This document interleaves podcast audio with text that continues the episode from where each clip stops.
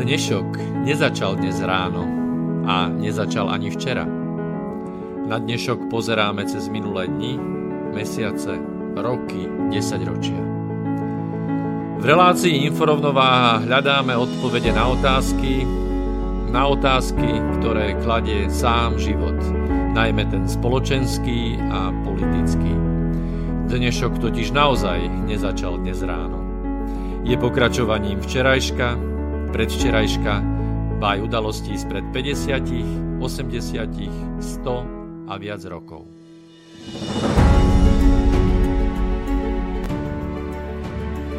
Rovnováhu potrebujeme vždy, všetci a všade. Je preto veľmi podstatné, či sa k nej blížime, alebo sa od nej vzdialujeme. Všetko totiž súvisí so všetkým. Počúvate reláciu InfoRovnováha.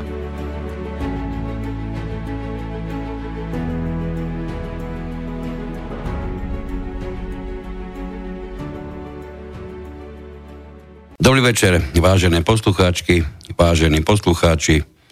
Máme pred sebou ďalšie vysielanie už pravidelnej relácie InfoRovnováha, ktoré, ako ste počuli už vo zvučke, hľadáme rovnováhu v štandardne nerovnovážnom svete, ktorý nie je nerovnovážny len tým, čo vytvárajú médiá. Vieme prečo, vieme kvôli komu, vieme prospech koho. Minimálne to tušíme, a keď nie vždy, tak aspoň občas. Ale nerovnovážny je aj preto, že sa stále viac a viac, a to celoplošne, tým myslím nielen celoslovenský, ale skutočne celozemský, roztvárajú nožnice sociálnej nerovnosti. Ako ste si všimli, vy, čo ste to stihli, vy, čo ste nestihli, sa dozviete teraz, že dnešné pokračovanie InfoRovnováhy má názov Druhý exkurs do sociálneho sveta.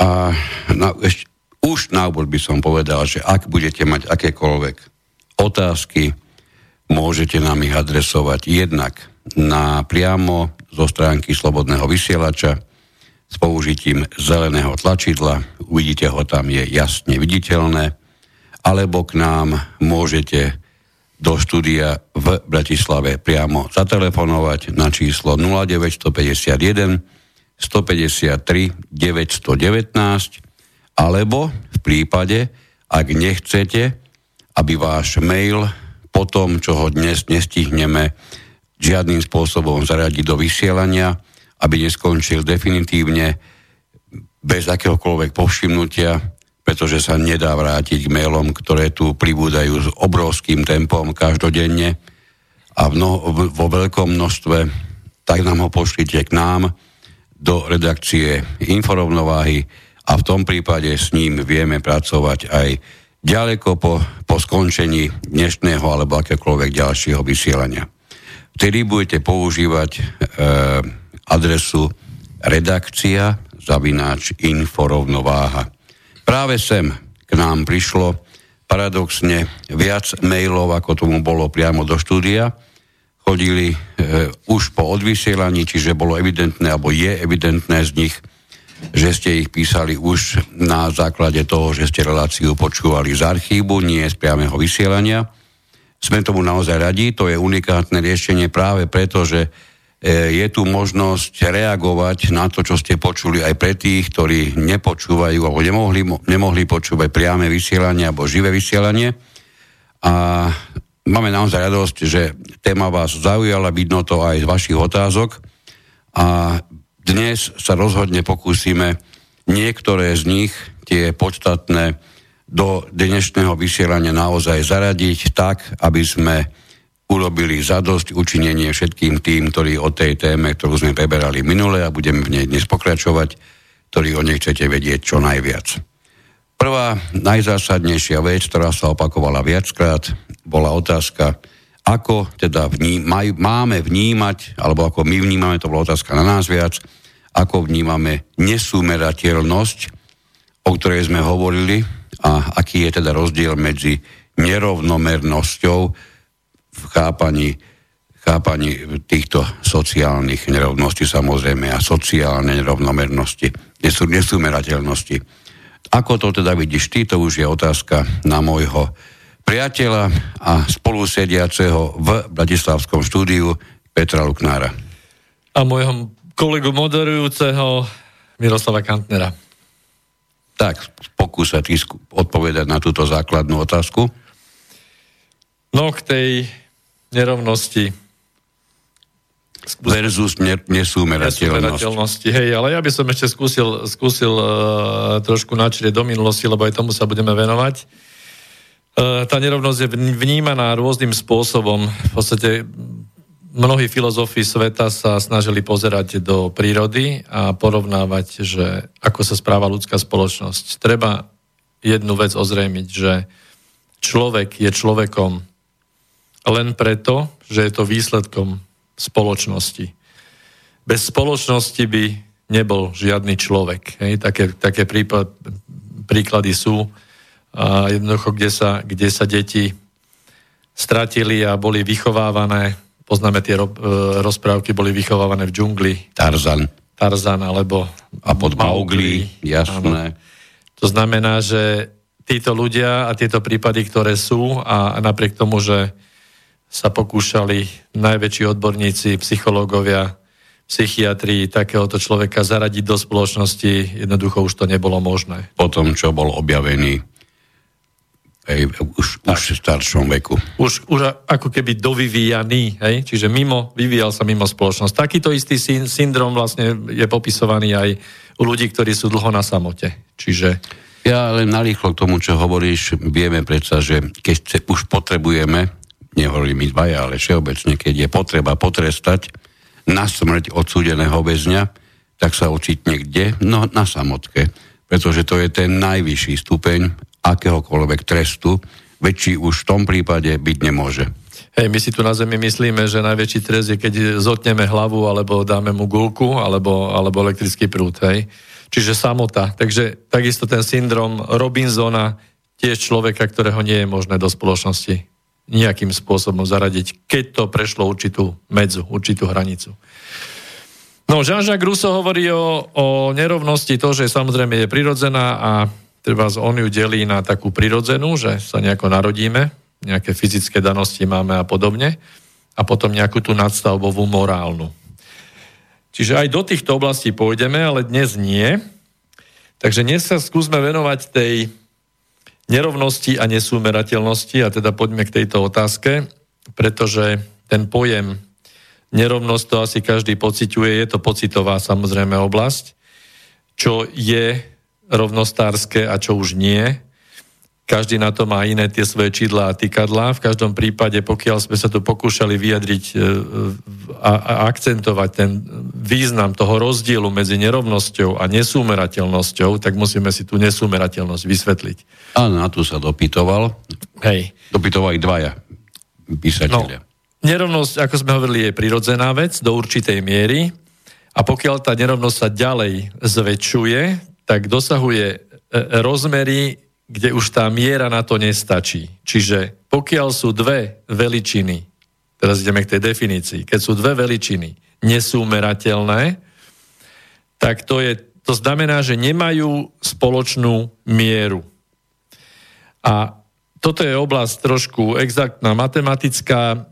Keď pozrieme do histórie, tak Eudoxos ako jeden z Pythagorejcov z tejto skupiny známych, známych to matematikov, ktorí sa zaoberali číslami a týmito kategóriami všeobecnými, tak oni prví v podstate prišli alebo vyjadrili tento pojem a je na to aj samozrejme patričné grécke slovo, takže nesúmerateľnosť je niečo, čo sa nedá merať jednou mierou. Čiže to sú veličiny, ktoré sú úplne od seba vzdialené.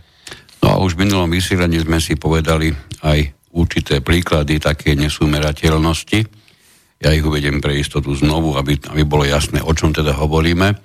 Lebo baviť sa o nerovnosti v príjmovej, trebárs alebo pracovnej oblasti, vieme, vidíme to, možno, že niektorí dennodenne pociťujeme. E, trúfam si povedať, že na rozdiel od toho nesúmerateľnosť nie je niečo, čo by sme až tak citlivo vnímali, ak vôbec to vnímame, pretože neviem, koľko by, len, koľko by ľudí len tak na prvé počutie zaradilo do nesúmerateľnosti napríklad to, že druhá najbohatšia Francúzska, teda majiteľka firmy L'Oréal, má väčší príjem ako pätnásťtisícsedemsto Francúzov, ktorí sa nachádzajú v tzv. Strednej triede. To je pomerne, pomerne pardon, nie, ktorí, ktorí zarábajú minimálnu mzdu, pardon, tak. takto skoro som to pomýlil, čiže tí, čo zarábajú minimálnu, minimálnu mzdu, a to je skutočne nemalý a veľmi významný rozdiel. My sme to minule porovnávali s Galantou, myslím, obyvateľstvom. Alebo Skalicou. No. Alebo Skalicou. Neviem, či to absolútne do bodky sedí, priznám no, sa. Počet obyvateľov je. Nesledoval som to, jasné. Čiže keď si uvedomíme, že celé takéto mesto má príjem porovnateľný s jedným človekom, nech by, nech by ten človek mal za sebou akúkoľvek minulosť a nech by dokázal čokoľvek, tak to naozaj vychádza mimoriadne e, nesúmerateľne. No a aby sme si tú nesúmerateľnosť vedeli aj nejako predstaviť, tak tomu už tiež boli použité rôzne metódy.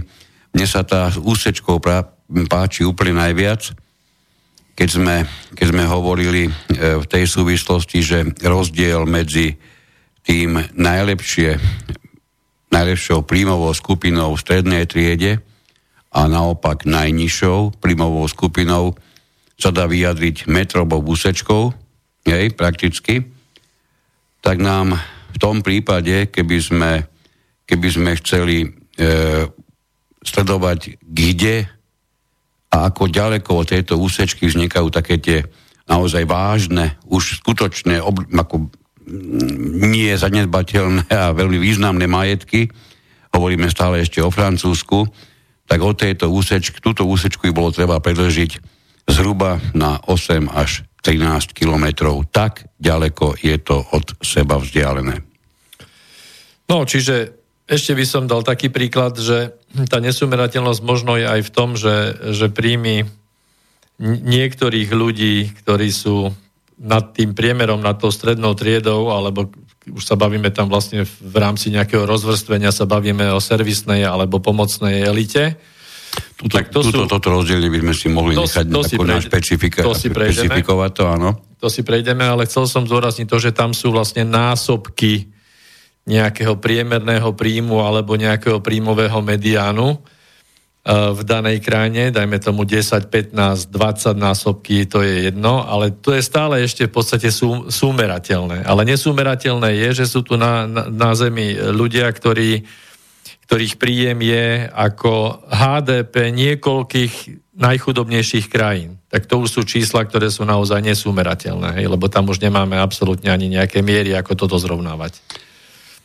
Ak si to pamätám správne, bolo to, bolo to porovnanie troch najbohatších ľudí na planete a príjem ktoréhokoľvek z nich v porovnaní s... s mm, s najchudobnejšími, ako si hovorili, štátmi na svete, a ten, ktorýkoľvek z tých troch najbohatších je na tom lepšie ako týchto štyridsaťosem najchudobnejších, najchudobnejších krajín, áno, najchudobnejších štátov. No, myslím, že by sme mali, mali načrtnúť to, že a táto téma je, tomu, je nosná. Tomu už, tomu už iba jednu vec by som sa doplniť, že presne ako si hovoril, určitá miera mm, nerovnomernosti, dokonca istá nesúmerateľnosť tu bola prakticky vždy. Ej, nedá sa hovoriť o žiadnom období vo vývoji, že by tu nebola, ale zásadne sa tu objavuje prvýkrát v súvislosti s, so súbežným tvrdením, že ide o demokratický vývoj, že ide o sociálny štát, a že všetky tieto krás, nálepky krásnosti, to som si pekne vymyslel dvojtvar, tieto nálepky krásnosti, pekného štátu a tak ďalej, neboli nikdy predtým, teraz sú, a napriek tomu, že nesúmerateľnosť porovnanie s tou minulosťou pravdepodobne sa asi neznížila, ak tak pravdepodobne dokonca ešte sa, ešte sa zväčšila, tak e, hovoríme o moderných štátoch, hovoríme o demokratických, sociálnych a podobne. No, v minulosti bo, bola tá spoločnosť vnímaná v rámci nejakých tried, tie triedy boli nejako rozložené. V každom prípade dnes sa aspoň teda o triedách ako takých nehovorí, e, čo nie je, myslím si, celkom správne, ale mantra všetkých sociológov a ekonomov dnešného sveta je hlavne stredná.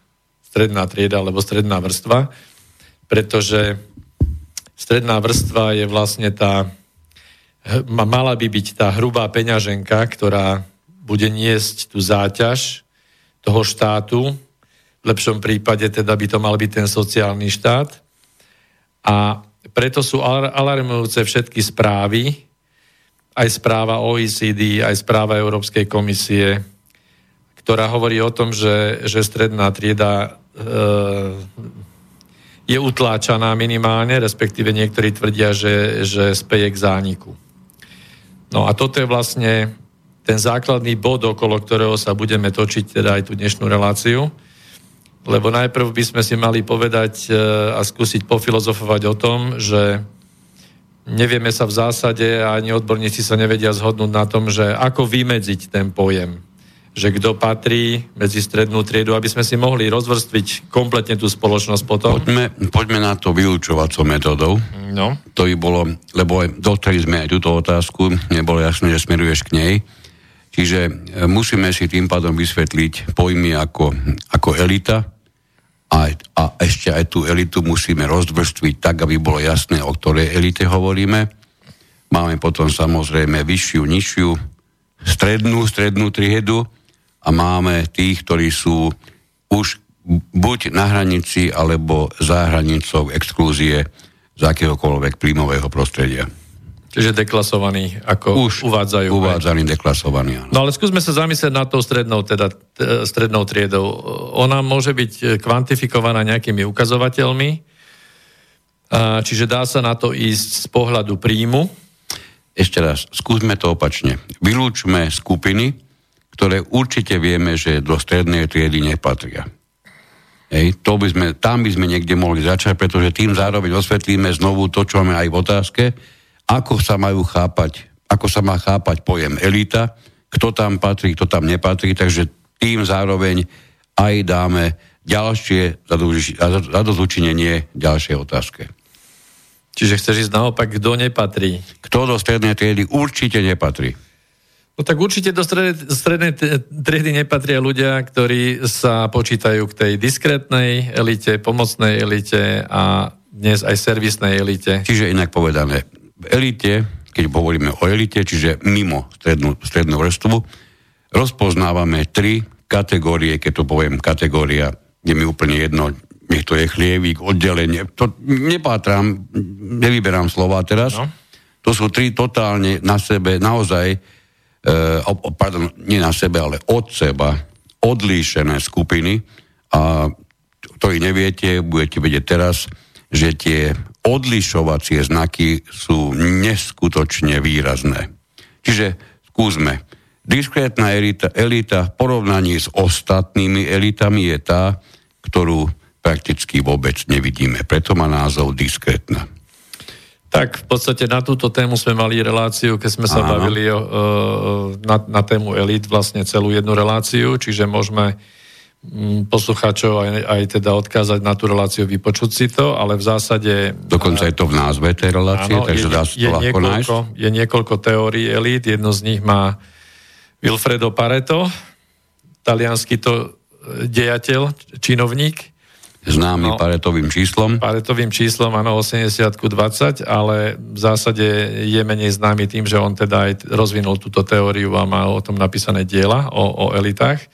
No čiže diskrétna elita je tá, presne ako si povedal, e, sú to vlastne ľudia, ktorých, ktorých ani nestretávame, a sú to zväčša o ktorých ľudia, mnohokrát ktorí... netušíme, že vôbec existujú, pretože oni nemajú dôvod byť kdekoľvek a akokoľvek prepieraní v novinách, ich sa netýkajú žiadne, e, skoro som povedal, že prúsery, poviem priekaky, z hľadiska tej, ktorej štátnej zákazky, oni sú vysoko, vysoko nad týmito vecami, ich sa nedotýkajú, okrem iného aj preto, že ich majetok, ich bohatstvo, ich peniaze, ktoré sú im k dispozícii, najobvyklejšie pochádzajú už z dedičstva. Tak, čiže sú to vlastne objemy, objemy majetkov, ktoré sa len ťažko dajú predstaviť a len ťažko sa dajú, nedajú sa rozobrať. Predstaviť. Nedajú sa predstaviť. Nedajú sa len tak ľahko prejesť a, a, a prepiť už vôbec nie. No a... Dôležité na tom, prepáč, povedať len toľko, že kvôli, kvôli tomu, aby e, tieto diskrétne elity žili svoj život na úrovni, na ktorého žijú už dnes, nepotrebujú ráno ani... Nie, že si budík nastavovať večer, ale nepotrebujú ani vstávať. Ej, to je tá skupina ľudí, ktorá o prácu nepotrebuje ani zakopnúť. Nie, že by o niečo len čítali. Tak, čiže sú to ľudia, ľudia kapitálu a ľudia majetku a, a v podstate dá sa brať rentieri, pre ktorých pracujú ďalšie tie skupiny. Bol, ma, priznám sa, že jeden z... priateľov sa ma hneď na pojem rentieri pýtal, keď sme sa bavili o, o poslednom vysielaní, čiže rentier je naviazaný na slovo renta. Ej, to znamená príjem, ktorý si niekto zasluhuje za niečo, čo už sa v minulosti udialo. Udialo tak. To, čo v minulosti urobil, istým spôsobom si rýchlo mohli predstaviť, napríklad autorské práva patria do istej formy renty, pretože keď ste zložili úspešnú pesničku, ktorú vám pravidelne hrávajú, už ju nemusíte zložiť druhý ani piaty, ani desiatý krát. Tak, no a možno by sme sa mohli zamyslieť nad tým, uh, že či v našich podmienkach, dajme tomu podmienkach Slovenskej republiky, Českej republiky, prípadne Rakúska, Poľska, Maďarska, po, pokiaľ existuje ide, niekto? Pokiaľ ide o Slovensko, je... vysoko pravdepodobné, že takú osobu tu nemáme a v Čechách pravdepodobne do tejto skupiny sa zaraďuje pán Knieža, ktorý si s obľubou, e, ktorý sa najviac objavuje v súvislosti s prekonávaním vlastného spánku.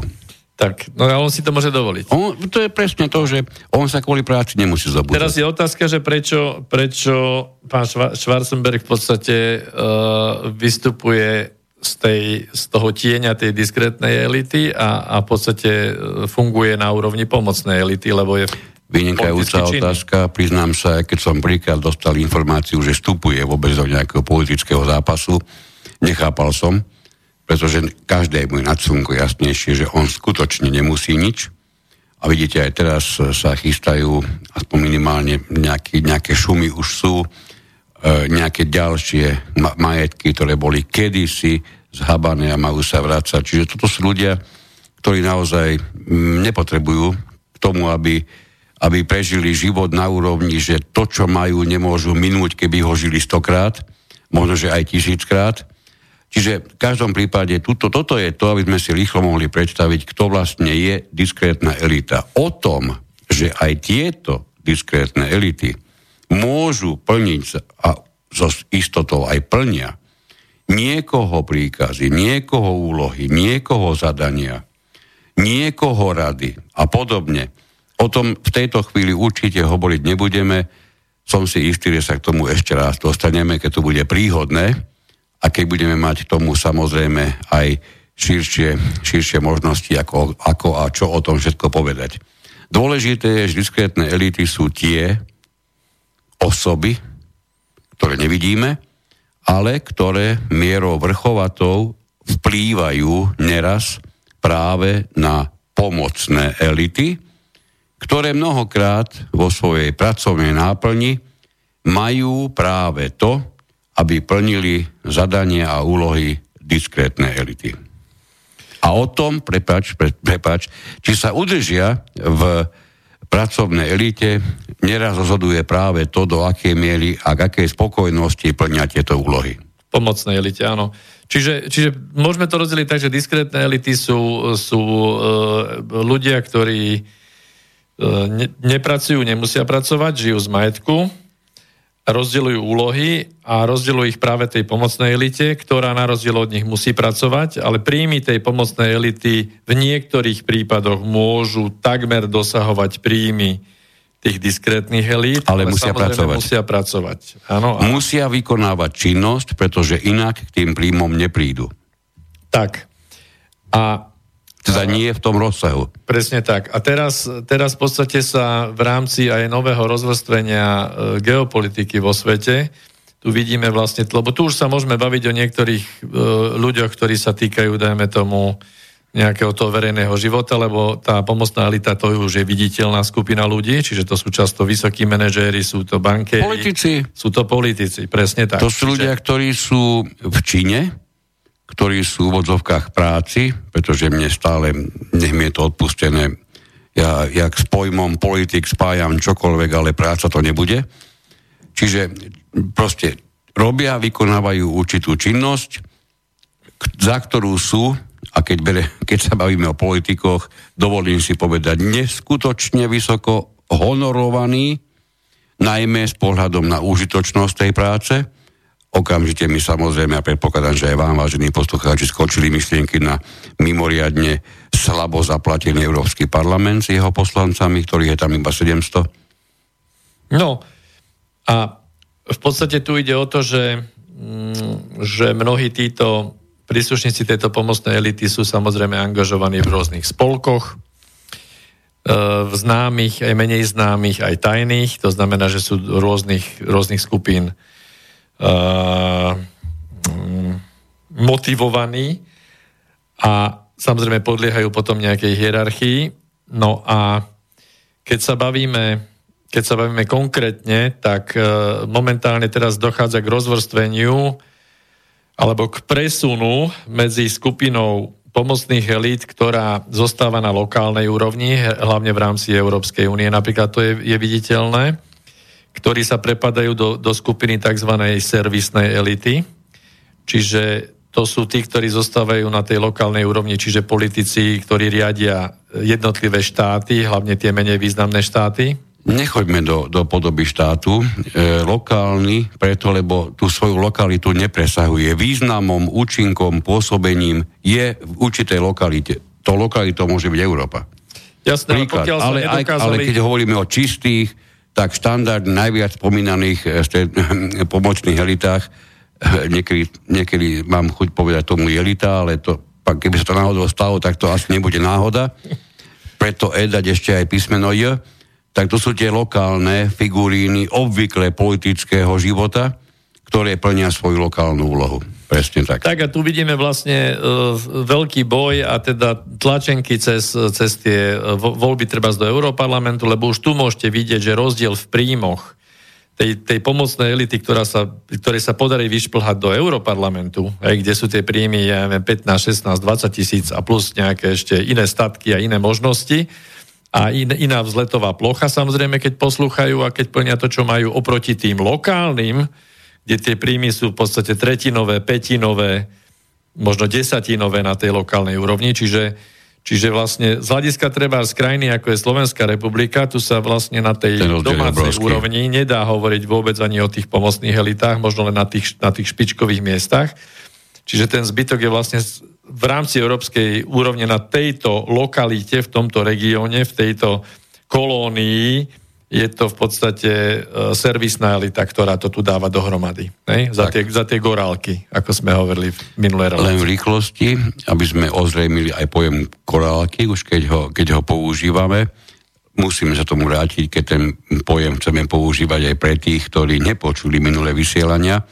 Otázka znela, ako sa dostali domorodci z Afriky do, na územie Ameriky, kde prakticky nemali čo hľadať a kde to nemali ako preplávať. Vieme samozrejme, že na lodiach a otázka, na tie lode sa hrnuli ako dnešní migranti do Európy, odpoveď je jasná, že nie. Čiže išlo o to, že nejakým spôsobom ich bolo treba na tú loď dostať a asi sa veľmi rýchlo dohodneme, že to nebolo ukecaním, ale že to bolo, že to bolo komunikáciou medzi niekým, kto, kto vlastnil loď, prípadne ktorá nie doplával, a napríklad miestnym náčelníkom, ktorý obvykle za mm, maličké všimné pre, pre niekoho pochádzajúceho z civilizovaného sveta prakticky takmer za odpad, pretože nimi korálky a zrkadielka a podobné prie, priešky a podobné hlúposti naozaj sú. Takže za tieto pre nich mimoriadne vzácne dary e, sa pochýtali domorodci odviedli sa tam, kde ich treba a tak sa z ničoho nič ocitli na území Ameriky. Čiže bez korálok, plieškov a zrkadielok by tí, ktorí mali za úlohu zohnať um, Afričanov, pôvodných Afričanov na loď, mali ďaleko, ďaleko ťažšiu úlohu a práve tie korálky pomáhali e, proti, prakticky Afričanom proti vlastným. Čiže preto hovoríme o korálkach, preto je to niečo, čo vždy veľmi vážne pripomína napríklad aj dnešný stav u nás. Tak. No, máme za sebou pol hodinku, povedali sme, že po pol hodinke budeme hrávať, lebo aj to sme dostali od, e, od jedného poslucháča, že by sme mohli hrať viac, to dobré, čo hráme. No tak si dáme jednu z takýchto skladbičiek a po nej sa budeme počuť znovu.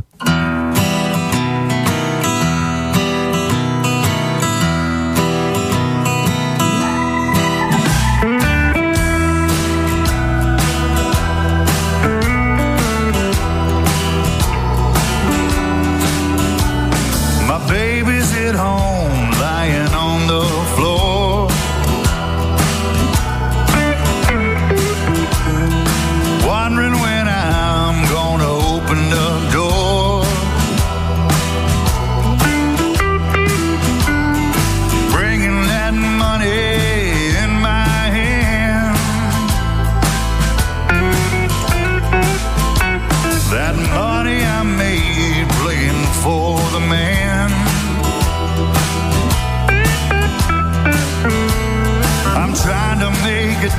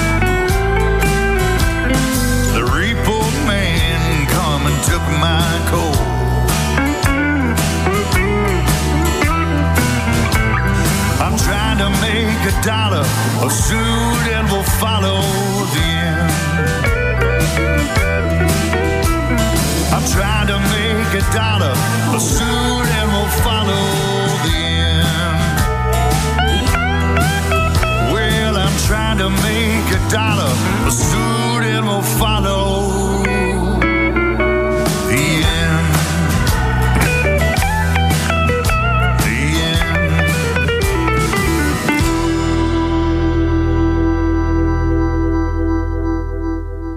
Tak, máme pokračovanie vysielania, ktoré sme nazvali druhý exkurs do sociálneho sveta. Dostali sme rovno otázku, e, aká to bola dobrá muzika, tak pre tohoto posluchača takisto samozrejme ten servis vytvoríme. Bola to, bol to Adam, Adam Holt, americký spevák, a pesnička sa volala The End. No, poďme mi ďalej k tomu, čo sme, čo sme už načali. Čo sme tam mali to ďalšie? No, zaoberali sme sa tým rozvrstvením diskrétnej, pomocnej a servisnej elity a vlastne cez prestávku sme to mali takú debatu, že uh, napríklad... Uh, Aha, ktoré tu máme tú otázku, som sa tomu vrátil. Vedel som, že došlo tomu mail. Máme tu, máme tu mail Českej republiky, že kam by sme zaradili... Tak. Pána premiéra Českej republiky Babiša, to je o tom, že má slovenský pôvod. No, čo myslíš, kam? No tak treba vychádzať z toho, že napriek tomu, že je, je nekresťansky bohatý, už ako sa k tomu dopracoval, to je druhá záležitosť. To neriešim. Má, má, má viac, viac peňazí, teda majetku, ako údajne e, Trump. A čiže relatívne dosť na tieto pomery tu. Napriek všetkému v podstate by sme ho mali asi zaradiť na, na servisnú elitu, pretože má čiste len lokálny vplyv. Lokálny dosah. Z tohoto uhla asi naozaj, lebo dobre, má nemecký príjem, má tam, má tam aktivity a, a určite nielen tam, samozrejme, len neviem, ale mám ten pocit, že asi či už na nemeckú ekonomiku alebo na čokoľvek, čo sa týka samotného Nemecka, asi žiadny významný vplyv mať nebude. Takže už len z tohoto uhla asi by som ho aj ja zaraďoval medzi, medzi lokálnu elitu. Tak. No a tu treba povedať vlastne, že ten základný rozdiel, rozdiel medzi tými ľuďmi aj v pomocnej elite môže byť v tom, že sú ľudia, ktorí sú ľudia kapitálu alebo ľudia ľudia, ktorí podnikajú, to znamená, že vytvárajú svojim kapitálom alebo svojimi nápadmi e, pracovné miesta. Samozrejme, že e, v, tej, v, tej, v tom období takzvanom priemyselnom, v tých e, deväťdesiatych, osemdesiatych rokov, alebo teda druhej polovici dvadsiateho storočia, to fungovalo tak, že, že čím, čím väčšia, väčšie riziko, tak tým ve, ve, väčšia je možnosť zárobku, hej? Tieto veci sa tiež, tiež hodne menia. Ale chceme hovoriť o tom, že vlastne ten obrovský rozdiel vzniká, vzniká hlavne na tej úrovni managementu, kde managementy v týchto fabrikách alebo podnikoch a výrazne zrýchlili na tom príjmovom raste. To znamená, kedysi to bolo tak, že, ja neviem, šéf zarábal na oddelení päťnásobok príjmu toho priemerného pracovníka a tieto hodnoty a čísla sa, sa tak ex- extrémnili, že dnes nie je problém aj, že zarábajú vlastne tí špičkoví manažéri dvadsaťnásobky, respektíve v Spojených štátoch to, to ide do extrémov až päťstonásobok napríklad zarába vrcholový manažér ako, ako bežný, bežný pracujúci. To je to všetko to, čo sme hovorili už minule, tie, tie, aj teraz sme to pomenali, tie nožnice sa nezastavili, oni sa neskutočne otvárajú a tie pomyselné nožnice a všetko nasvedčuje tomu, že výrazne rýchlejšie ako kedykoľvek v minulosti. A krásnym dôkazom napríklad toho môže byť aj také to štandardné tvrdenie, už dnes dostatočne objasnené aj, aj odôvodnené, že mm, príjmy, dá sa povedať, stagnujú, toto je prípad Nemecka, už od osemdesiatych rokov, nijak významne e, nerastú. Predtým narastli možno, možno pri tých, pri tých e, zamestnancoch štandardných dvoj, trojnásobne a od, tých, od tých osemdesiatych rokov nijak vážne nerastú. E, čo ale je dôležité, tá, tá zamestnanecká skupina kedysi e, platila prakticky dvadsať percent daní, ktoré potreboval nemecký štát na celú obsluhu. A dnes, dnešný stav je, je taký, že podiel tých, ktorí síce zarábajú viac ako zarábali tedy, hovoríme, hovorili sme, že zhruba, zhruba sa to zvýšilo tých osemdesiatych rokov, ale odtedy, no ten stav je taký, že dnes dotujú alebo platia platí táto zamestnanecká skupina osemdesiat percent daní Nemecka. Čo tým chceme povedať? Že bohatí alebo platia minimálne, alebo dokonca neplatia vôbec. Tí, ktorí sú, ako sme hovorili, vytlačení z, tej, z toho príjmového sveta, keď to nazvem takto, takto obrazne, tí samozrejme na žiadny chod štátu nemajú z čoho prispievať a tí, čo sú na rôznych sociálnych eh, odkaze na rôzne sociálne pomoci od štátu rovnako prispievať do, do, do toho sociálneho systému ani daňového nebudú. Čiže máme úplne jasný výsledok a to je pre, presne to, čo sme sa robinovali už, už v minulom pokračovaní a dnes takisto sa budeme, že je mimoriadne ťažšie prakticky rok čo rok hovoriť o možnostiach verejného sektora, o možnostiach sociálneho štátu, pretože, a počúvame to aj u nás, už dlhodobo to počujeme, na tamto, na toto, na hen tamto a na tie ďalšie veci jednoducho nie sú peniaze. My máme um, istým spôsobom danajský dar, pretože my vieme vždy, kto je vinník. Ten, kto tie peniaze ukradol. Dobre si všimnime, touto myšlienkou sme prakticky dennodenne živení. Tamto spôsobila taká vláda, toto spôsobila hentaká vláda, toto nám je neustále omielané v rôznych podobách a my sme už dávno podľahli tomu mysleniu, že preto, sú, preto nie sú peniaze, lebo sú komplet všetky rozkradnuté. Pritom ale ruka v ruke sa nám vôbec nedostávajú tie informácie, ktoré tu dnes rozoberáme, a to sú tie, že najbohatšia vrstva platí málo alebo vôbec.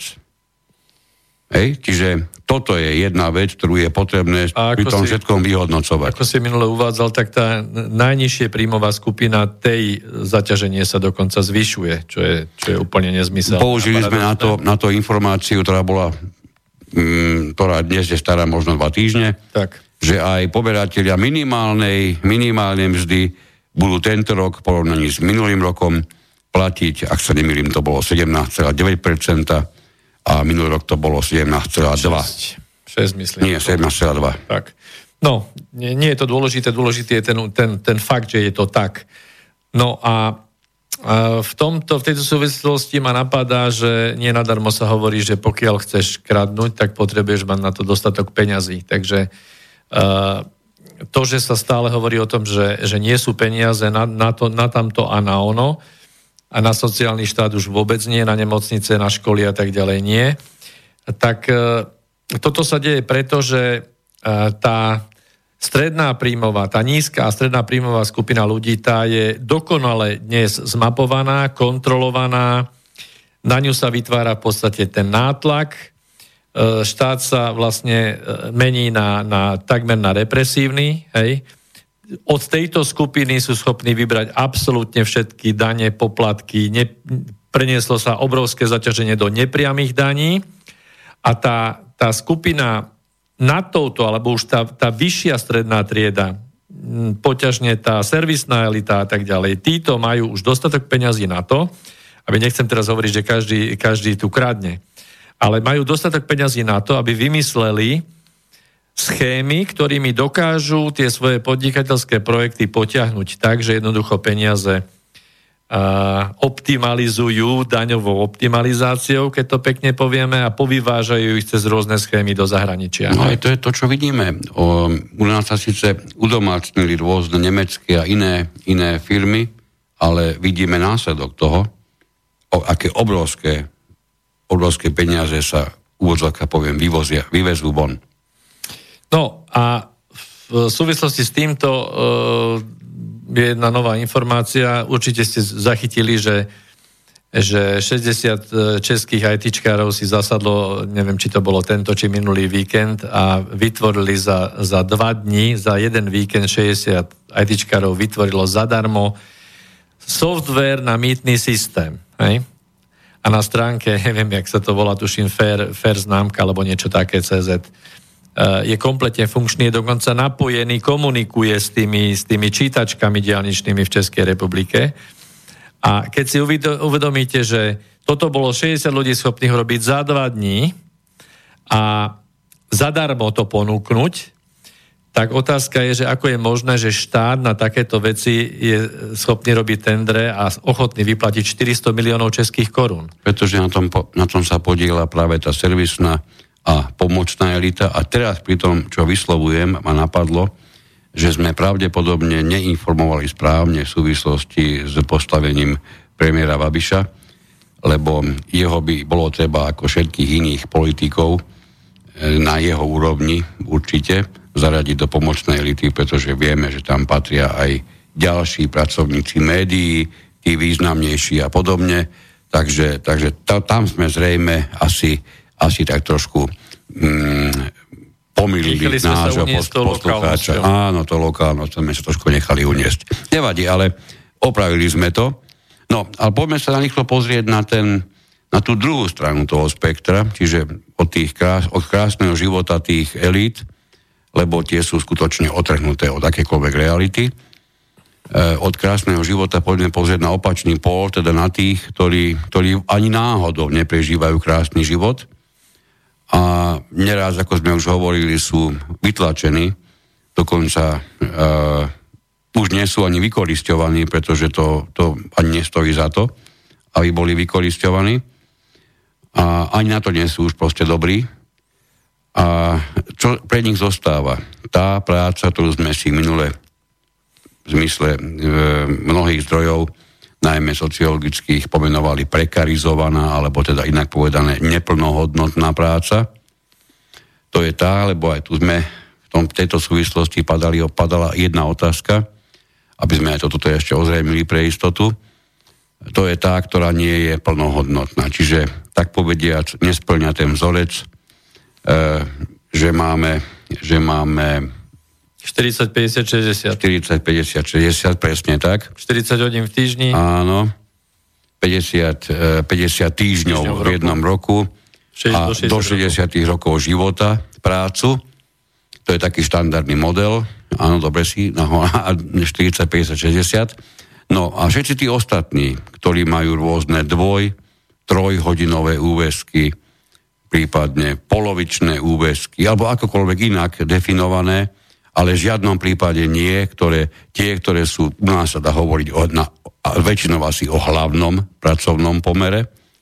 Teraz samozrejme nehovorím o tých pánoch, ktorí dokážu sedieť dokonca na troch stoličkách, lebo sú lokálni poslanci, sú krajskí poslanci a ešte sedia aj v parlamente, a to všetko s jedným zadkom, ale dobre, tí majú, tí majú tri hlavné príjmy alebo tri hlavné práce.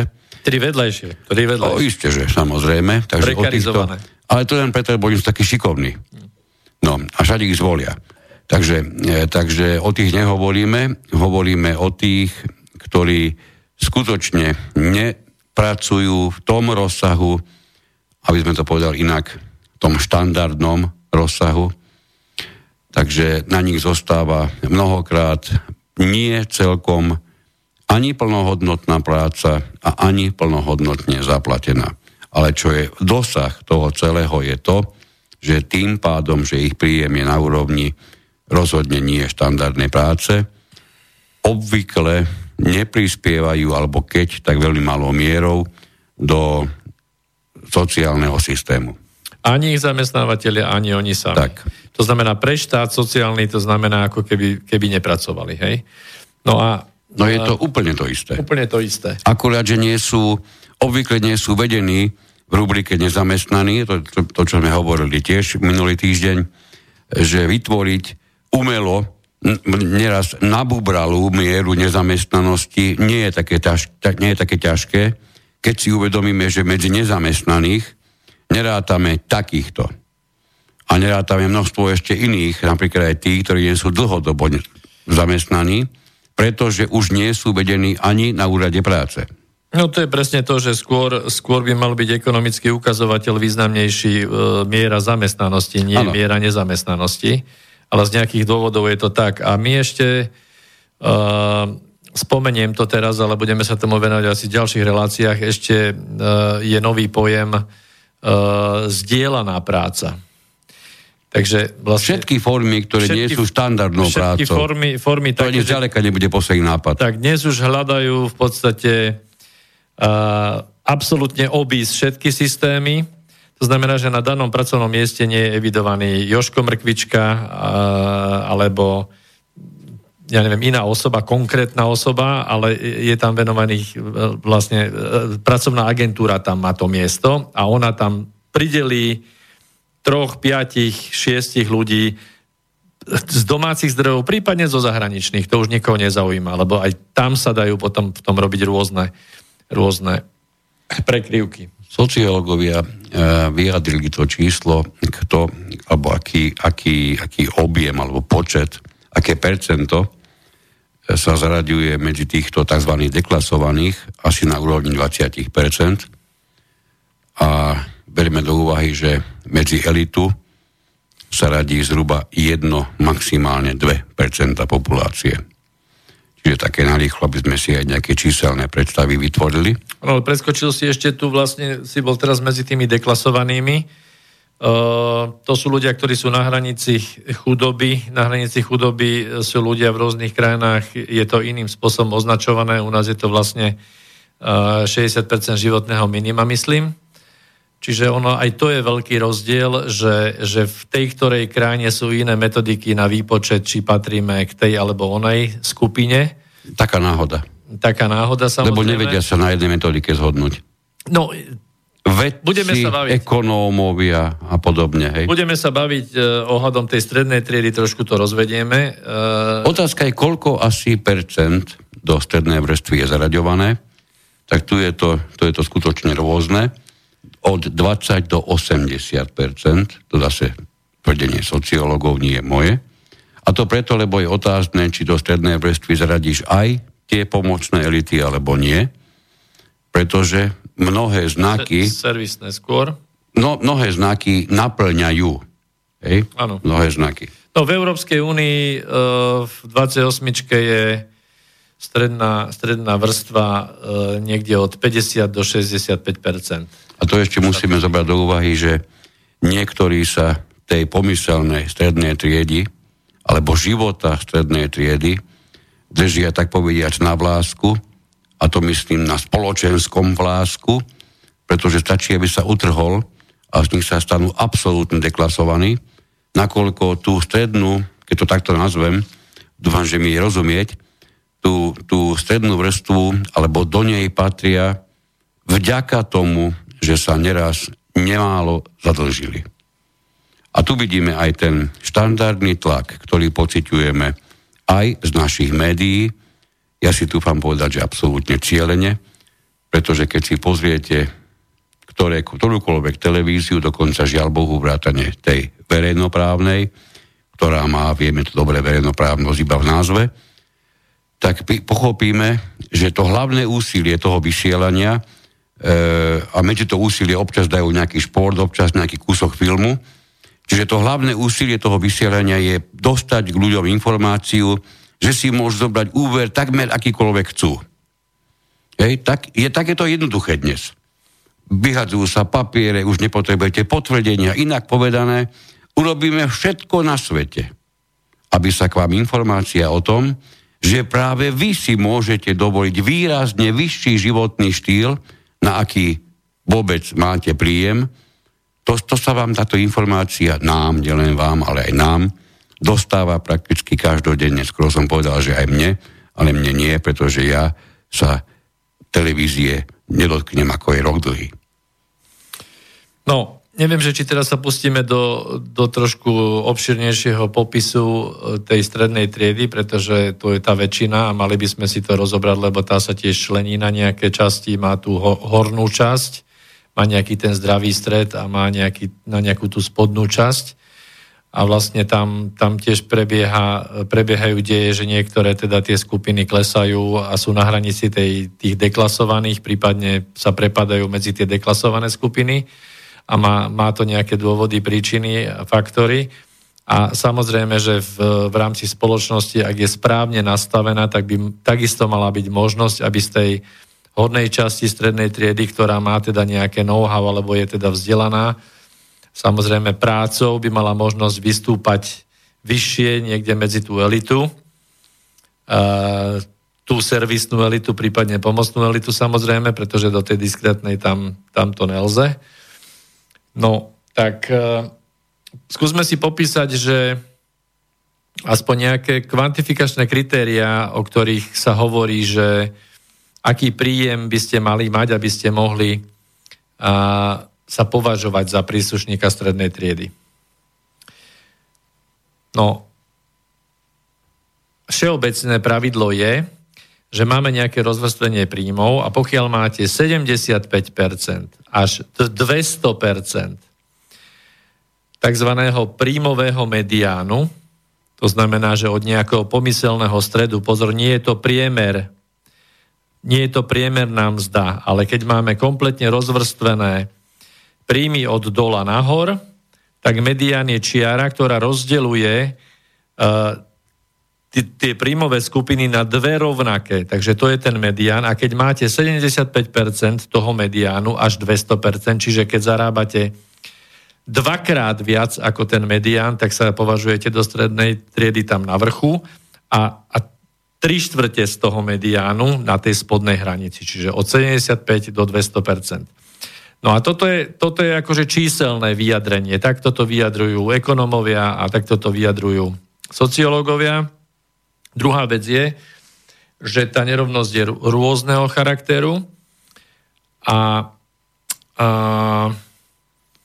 otázka je ešte, že uh, aké máme očakávania napríklad, lebo tiež keď sa pýtate, sociológovia sa zvyknú pýtať uh, ľudí, že za, do, do akej skupiny sa zaraďujete, alebo či sa považujete, že ste v tej alebo onakej skupine, tak z tohto tiež vyplýva, že ľudia sa uh, rôznym spôsobom zaraďujú k určitej skupine a častokrát tá, tá nižšie príjmová stredná vrstva sa snaží alebo cíti sa byť tou strednou triedou, napriek tomu, že na to dopláca, alebo jednoducho na to nemá, nie je schopná si to priznať.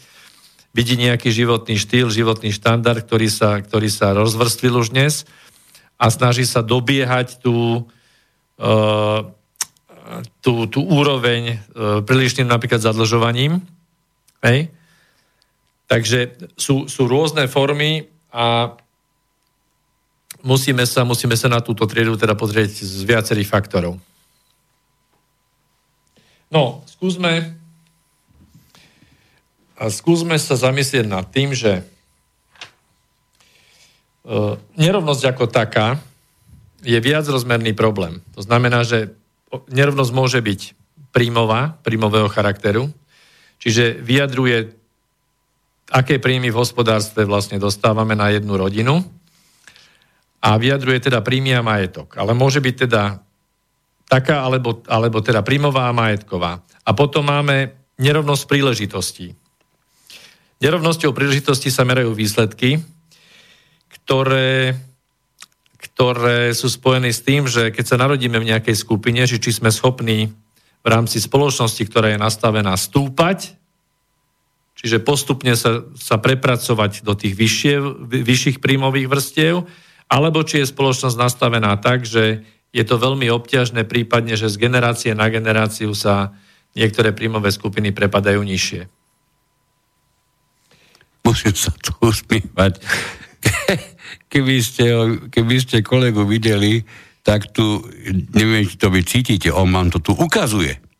On to doslovne tu na rukách ukazuje, ako to vyzerá, delí tu, šabluje tu, no, ja čerbuje som, tu vo ja vzduchu tými rukami.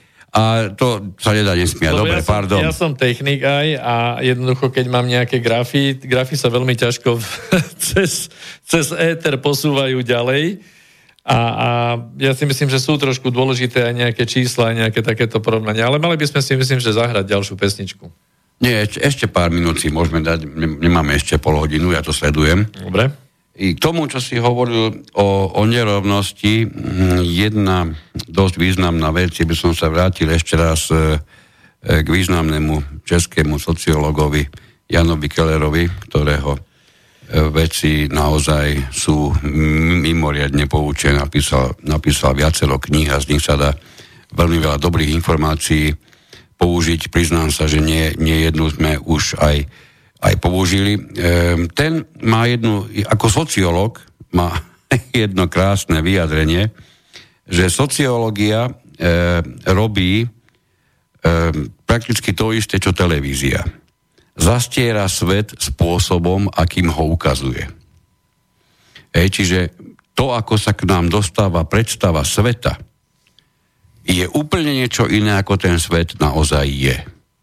Keď sa pozrieme, mňa v tejto sekunde okamžite napadli, napadlo niekoľko seriálov, ktoré som za oných čias, keď som ešte bol obeťou televízie, sledoval a pozeral, lebo tak mnoho tých vecí iných nebolo.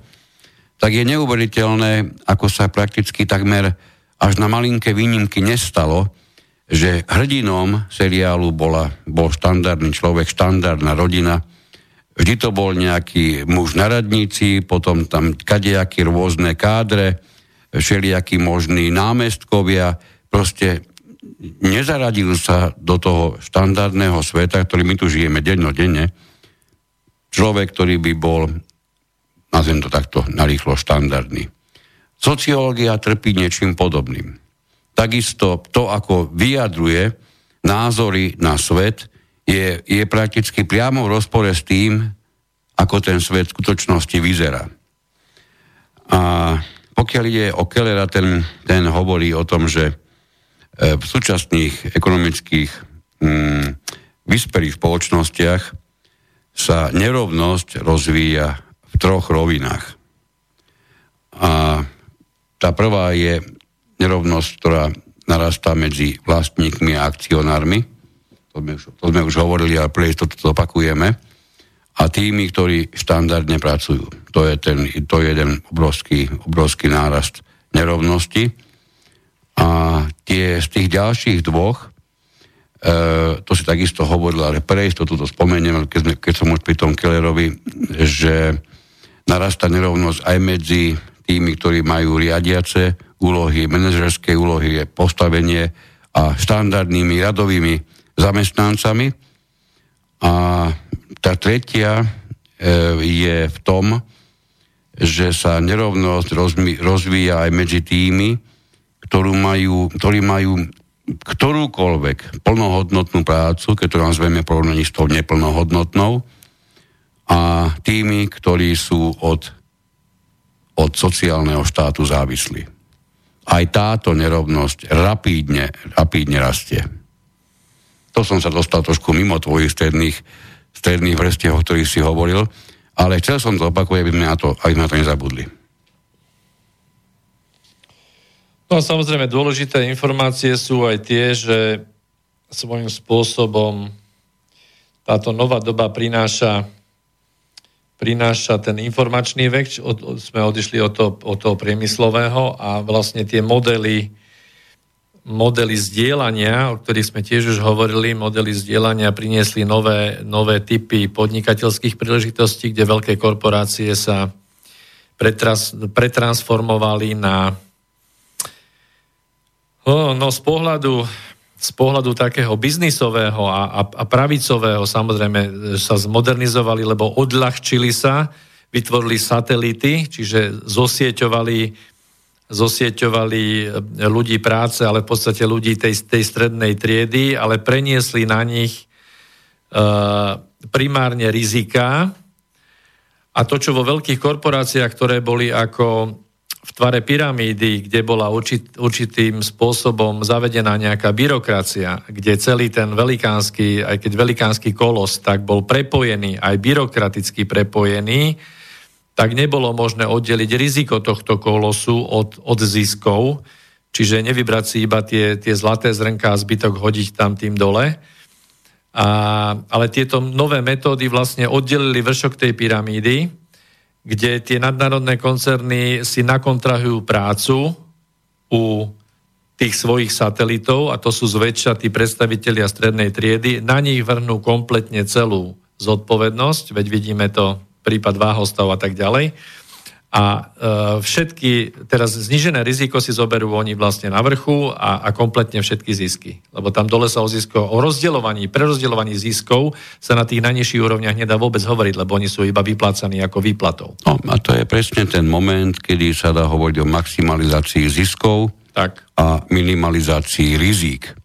Čiže niečo, čo nemá obdobu v akejkoľvek hlboko e, sa vyskytujúcej minulosti, pretože takýto stav nikdy neexistoval.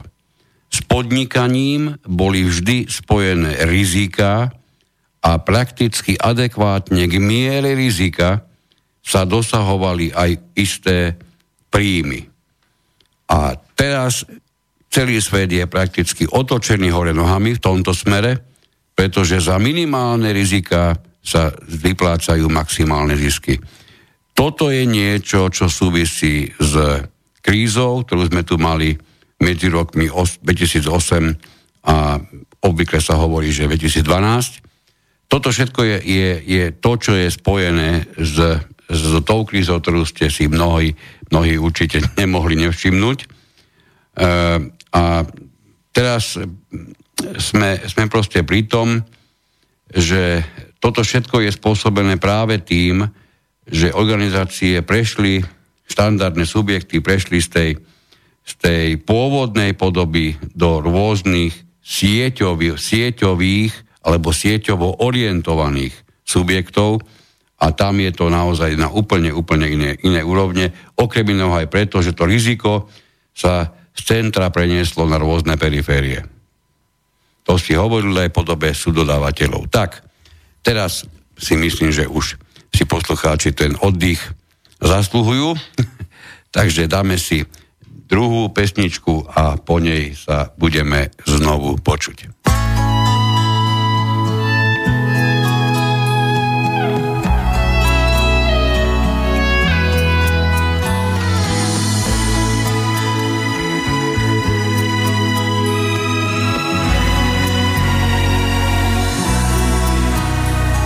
Amiga, eu vim aqui pra te falar, falar da minha vida pra você.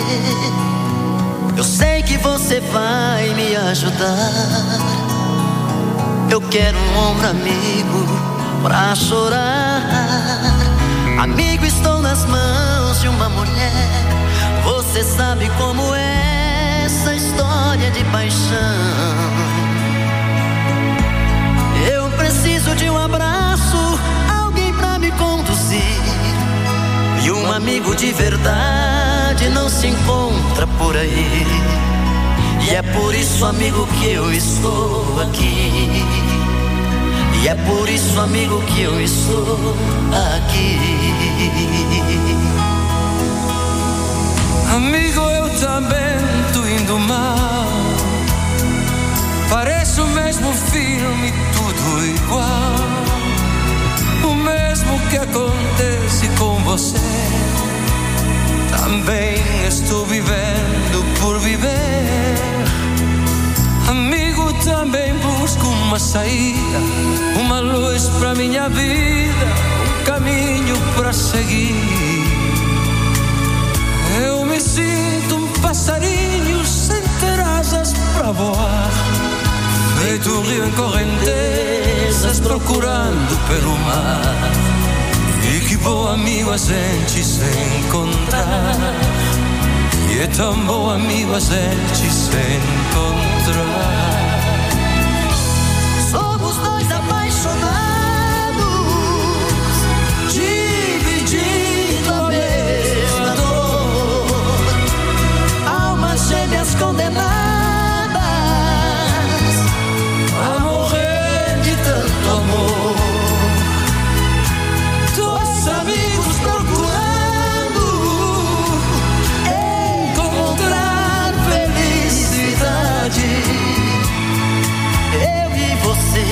Você e eu, presos na mesma saudade.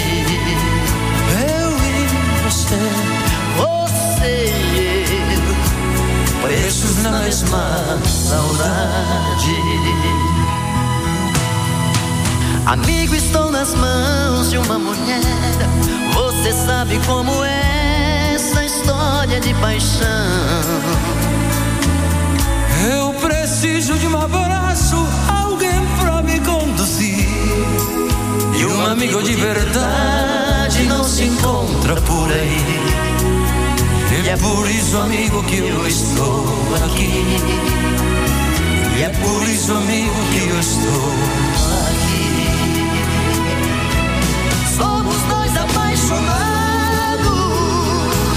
dividindo a mesma dor. Almas gêmeas condenadas a morrer de tanto amor.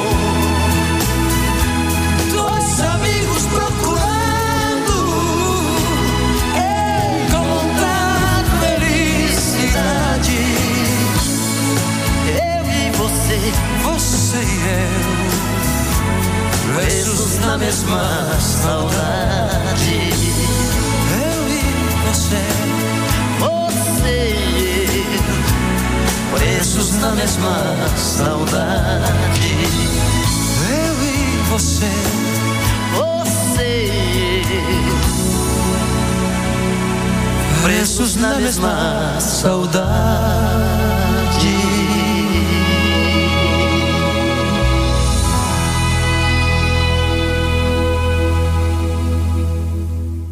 Zezeli Camargo a Julio Iglesias na pesničke Dois Amigos priviedli do poslednej časti dnešného pokračovania relácie Inforovnováha, ktoré ešte stále hovoríme druhýkrát poradí o exkurze do sociálneho, sociálneho štátu.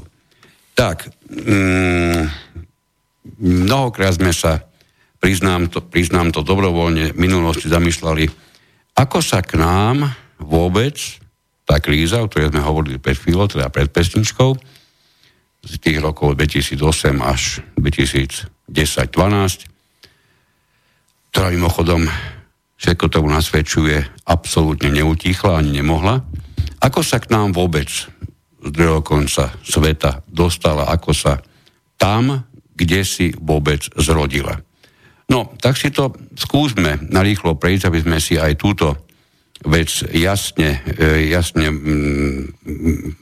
povedali, aby sme tom nemuseli váhať. No, ale je to hlavne aj kvôli tomu, že, že tu ide o to, že v rámci, v rámci tejto krízy sa znovu udialo to, že skokovite určité skupiny ľudí, tých elít, na tej kríze zarobili. To je ten moment a A tá stredná trieda, ktorá je, je nosičom toho sociálneho štátu, zase utrpela ďalšie rany. Čiže zlí jazykovia hovoria, že takto to bolo dopredu vymyslené, pretože toto bol ten plánovaný a nimi želate, želaný výsledok. výsledok.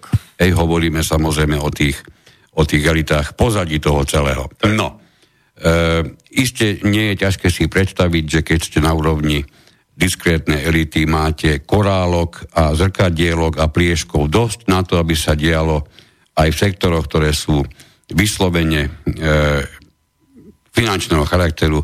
Tie skutočnosti, ktoré chcete, tá, tie, ten finančný svet zase až tak celkom náhodilo e, nefunguje, ako sa to niekomu chce možno, možno z diaľky zdať. Čiže poďme pozrieť po tom najpodstatnejšom. Hmm. Hovorili si ty už v minulej časti a ja pre istotu zopakujem, že sa podarilo ekonomike podriadiť si všetky, absolútne všetky sektory života. Dnes počúvame o tom, ako ekonomika je absolútne určujúci nástroj na všetko a podriaduje si skutočne všetko, môžeme začať čímkoľvek školstvom a skončíme možno pri médiách, pri kultúre všeobecne. Tak toto proste je. No ale čo je ďaleko podstatnejšie... Kultúre rátame zisky, hej, no. Áno, to si ho... Vo výchove, vo výchove nových generácií rátame zisky, to sme skvelá príspevky spoločnosť. Na školu, hej. Tak. No a tak ďalej. Čiže, a, ale to nie je jediná, jediná vec, to bola len taká prvá fáza rozbehová. Ona prišla ešte druhá, a to je tá morová rana, že samotnú ekonomiku... E, ako keby odvlá, ovládlo odviet, odvetvie finančníctva. A sme tu e, v tom, e, ktoré, tom, v tom, v tom dianí, ktoré bolo úplne určujúce pri klasickom kapitalizme. Aj tedy malo svoje miesto, malo svoje opodstatnenie a odtedy, ako by sa od zvyšku ekonomiky otrhlo a vyslovene stalo sa tej ostatnej ekonomike finančníctvo nadriadenou zložkou.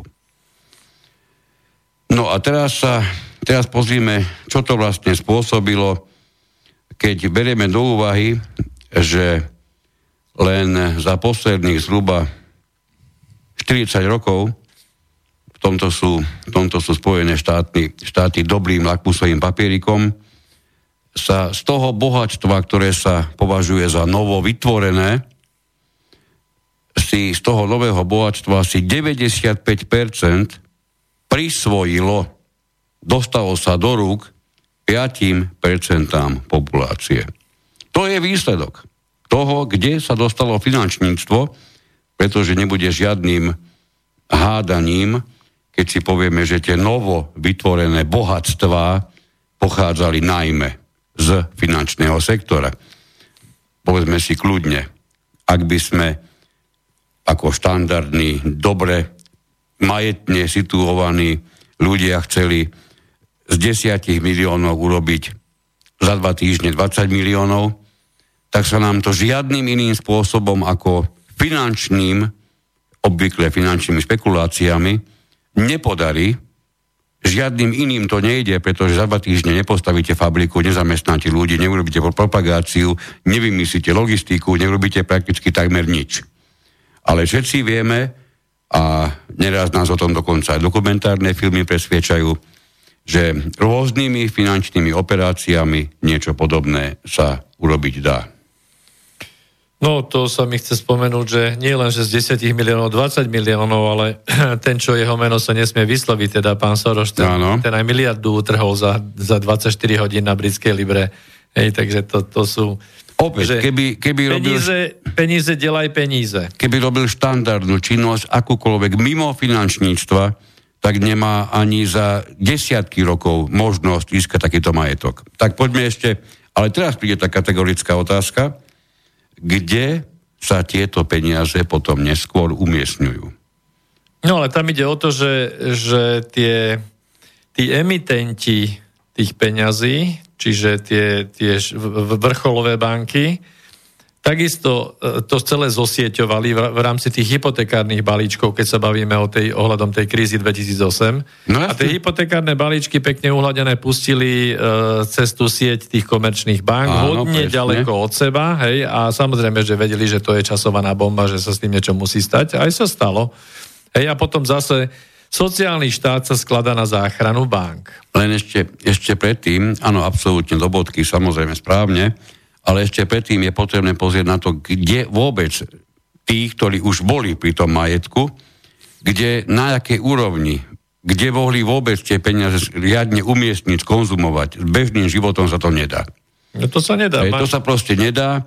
Stavať haly, stavať e, akékoľvek, ja neviem, akékoľvek projekty, jednak je dlhodobé, nepriniesie to žiadny výsledok hneď a čo je nepodstatné, treba sa o to starať.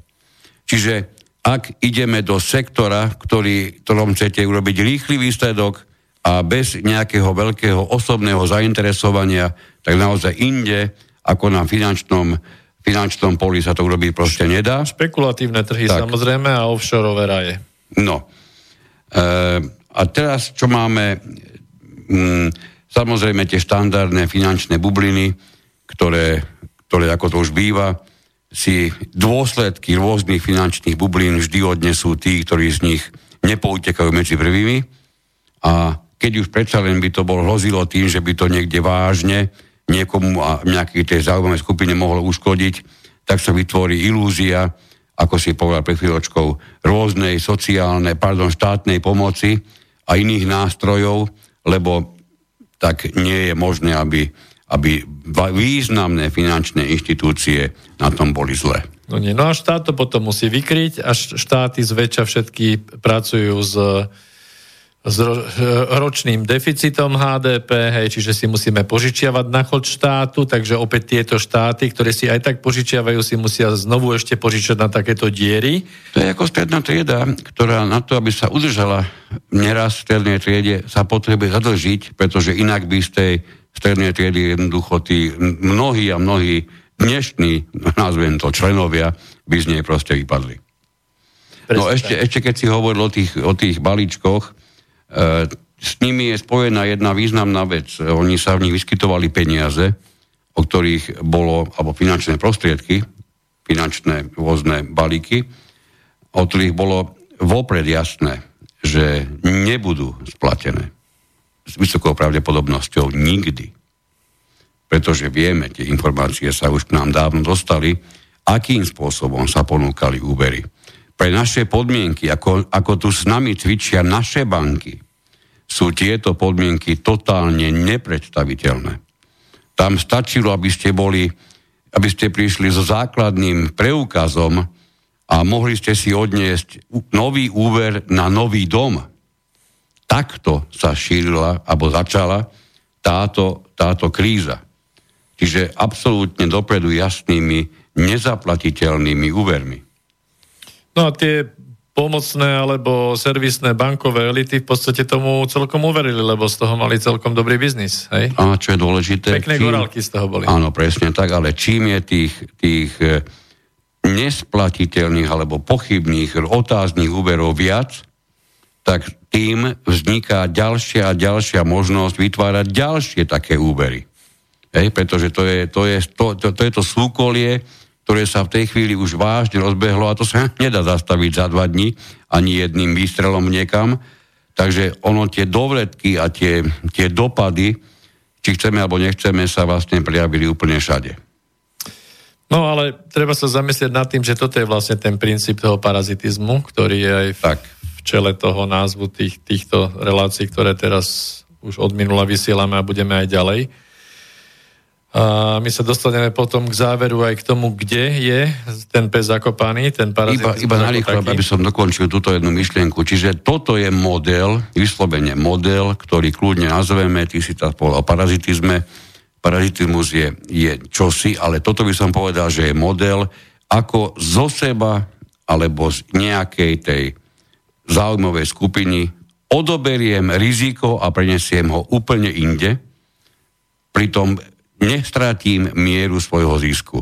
Toto je to, tu je, tu je, ten, tu je ten základ, kde sa vôbec tá hospodárska kríza objavila.